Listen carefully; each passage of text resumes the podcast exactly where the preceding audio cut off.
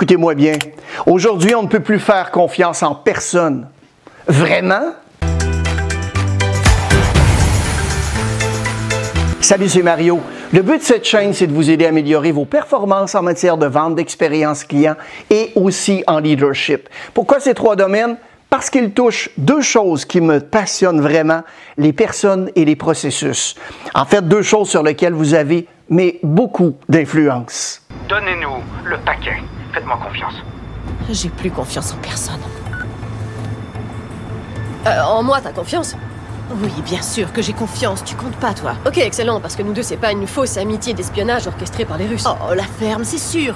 On entend souvent les gens dire que les autres sont menteurs, exigeants, chialeux, etc. C'est un bien mauvais départ pour établir ou bien entretenir une relation, vous croyez pas? Il existe une différence fondamentale entre apprécier les gens, aimer les gens et faire confiance aux gens. Je peux apprécier quelqu'un sans nécessairement lui faire confiance. Par exemple, je peux apprécier l'acteur américain Charlie Sheen, mais sans nécessairement lui faire confiance. La confiance, c'est un élément qui est tellement important. Une grande question se pose. Est-ce qu'on doit d'abord donner sa confiance pour ensuite recevoir celle de l'autre ou recevoir la confiance de l'autre pour ensuite donner la nôtre? La bonne nouvelle dans ce cas, c'est que nous n'aurons pas à débattre si c'est la poule qui est arrivée avant l'œuf ou l'œuf lui-même. La confiance, c'est très important dans les rapports humains et c'est très important dans une situation clinique. Pourquoi est-ce l'élément le plus important pour établir la communication avec un patient? Maureen, suspends ta fixation buccale un moment et reviens avec nous. Vinny? Euh, parce que euh, la confiance, euh, la confiance, c'est la vie. Lorsque l'on parle de confiance, il existe vraiment un ordre défini. Cet ordre est le suivant. Vous avez d'abord à faire confiance aux autres avant qu'ils ne vous fassent confiance. Vous ne pouvez avoir l'attitude de quelqu'un qui se dit, ils vont me faire confiance, ensuite je vais leur faire confiance. Ma mère me répétait souvent que dans la vie, tu ne peux pas donner ce que tu n'as pas. Alors, si tu ne peux faire confiance aux autres, c'est la loi du retour. La confiance ne peut revenir. Un collègue à moi m'a récemment raconté cette anecdote sur l'importance de la confiance. Patrice est un directeur général d'une entreprise importante de la région de Québec. L'entreprise fut rachetée par une compagnie, une grosse compagnie étrangère, des gens que Patrice ne connaissait pas du tout. Et lors de la toute première rencontre avec un des dirigeants, Patrice a émis un commentaire du genre Écoutez, monsieur, je sais qu'on se connaît peu, mais rassurez-vous, je vais faire en sorte de continuer de donner le, vraiment le meilleur de moi-même pour mériter votre confiance. Le dirigeant le regardait avec un drôle d'air et lui a ensuite gentiment souri et il a dit cette phrase qui à ce jour est demeurée vraie. Patrice, tu n'as pas mérité notre confiance, tu l'as en partant. Notre confiance est entière et complète. La seule chose qui peut arriver maintenant, c'est que tu fasses des choses, poses des actions pour que nous perdions confiance. Faites confiance d'abord et ensuite, les autres vous feront confiance. Voici d'ailleurs trois entreprises à succès qui fonctionnent sur ce principe. Prenez par exemple la compagnie qu'on connaît bien, Amazon. Ils ont décidé de nous faire confiance d'abord. On peut se rendre sur leur site amazon.com ou .ca et commander un livre. Si le livre ne vous plaît pas, vous pouvez le retourner dans les cinq jours à être remboursé, aucune question posée. Vous savez comme moi que beaucoup de gens sont capables de lire un livre en cinq jours. Pourtant, Amazon.com ont décidé de nous faire confiance.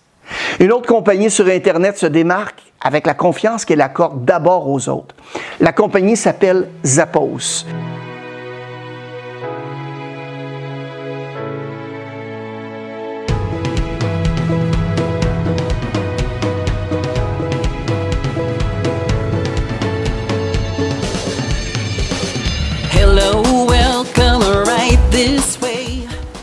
Elle vend majoritairement des souliers par Internet.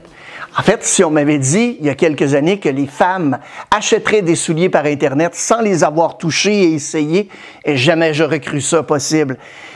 Et j'aurais jamais investi un sou dans ce modèle d'affaires. Pourtant, chez Zappos, on a développé une image de marque, une image de confiance, mais tellement forte qu'ils permettent à leur clientèle de retourner leurs souliers sans frais de livraison si elles le désirent. Ils font d'abord confiance et les clientes leur rendent bien. La compagnie Zappos a été achetée pour la modique somme de 1,2 milliard de dollars par Amazon il y a quelques années. Maintenant, un, exemple beaucoup plus près de nous, beaucoup plus local. Moi et ma conjointe, on voulait acheter des luminaires pour euh, notre résidence. On n'était pas d'ailleurs certains des modèles. Et figurez-vous que la dame de la boutique nous a prêté trois lustres qui nous intéressaient sans frais, sans dépôt. Ils ont décidé de nous faire confiance. Évidemment, on a acheté tous nos luminaires de la maison à cet endroit. Ces trois exemples de compagnies qui ont décidé de faire confiance à leur clientèle. Les clients en retour leur font confiance. C'est la séquence des événements qu'on doit mettre en place pour animer, susciter la confiance. La deuxième façon de créer un environnement de confiance, c'est de devenir un pâtissier et non pas un mangeur de pâtisserie. Un mangeur de pâtisserie va regarder une tarte et va se dire en lui-même Ah, une tarte, il faut que j'obtienne le plus gros morceau de cette tarte. Tandis que le pâtissier va se dire Je vais faire une plus grosse tarte ou je vais en faire plus. Les pâtissiers croient que la vie est remplie d'abondance. Un pâtissier croit qu'on peut faire beaucoup de tartes et que tout le monde peut sortir gagnant en ayant chacun sa pointe. Tout le monde peut avoir une attitude gagnante. Ce sont les personnes en qui l'on peut avoir confiance. Et la troisième façon de créer la confiance, c'est d'avoir une attitude de oui. Vous vous rappelez le film de Jim Carrey? Vous dites non à la vie. Par conséquent, vous ne vivez pas. À chaque fois qu'une opportunité se présentera à vous, vous direz... Oui. Il s'est mis à dire oui à tout ce qui se présentait devant lui. Il ne pouvait pas dire non. Il en avait marre d'être négatif et il en avait marre de sa vie. Et lorsque vous rencontrez des gens qui suscitent rapidement la confiance, avez-vous remarqué que ce sont toujours des gens qui veulent aider les autres? Si ces personnes vous demandent quelque chose, on ne peut pas faire autrement que leur dire oui.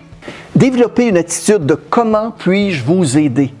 Si vous décidez de modifier votre perception que vous avez du monde en faisant d'abord confiance et ensuite en croyant qu'il est possible de vivre dans un monde d'abondance et que finalement, vous avez toujours l'attitude de vouloir aider les autres, alors vous susciterez invariablement de la confiance. Merci d'avoir regardé la vidéo et n'hésitez pas à la partager à vos connaissances et collègues.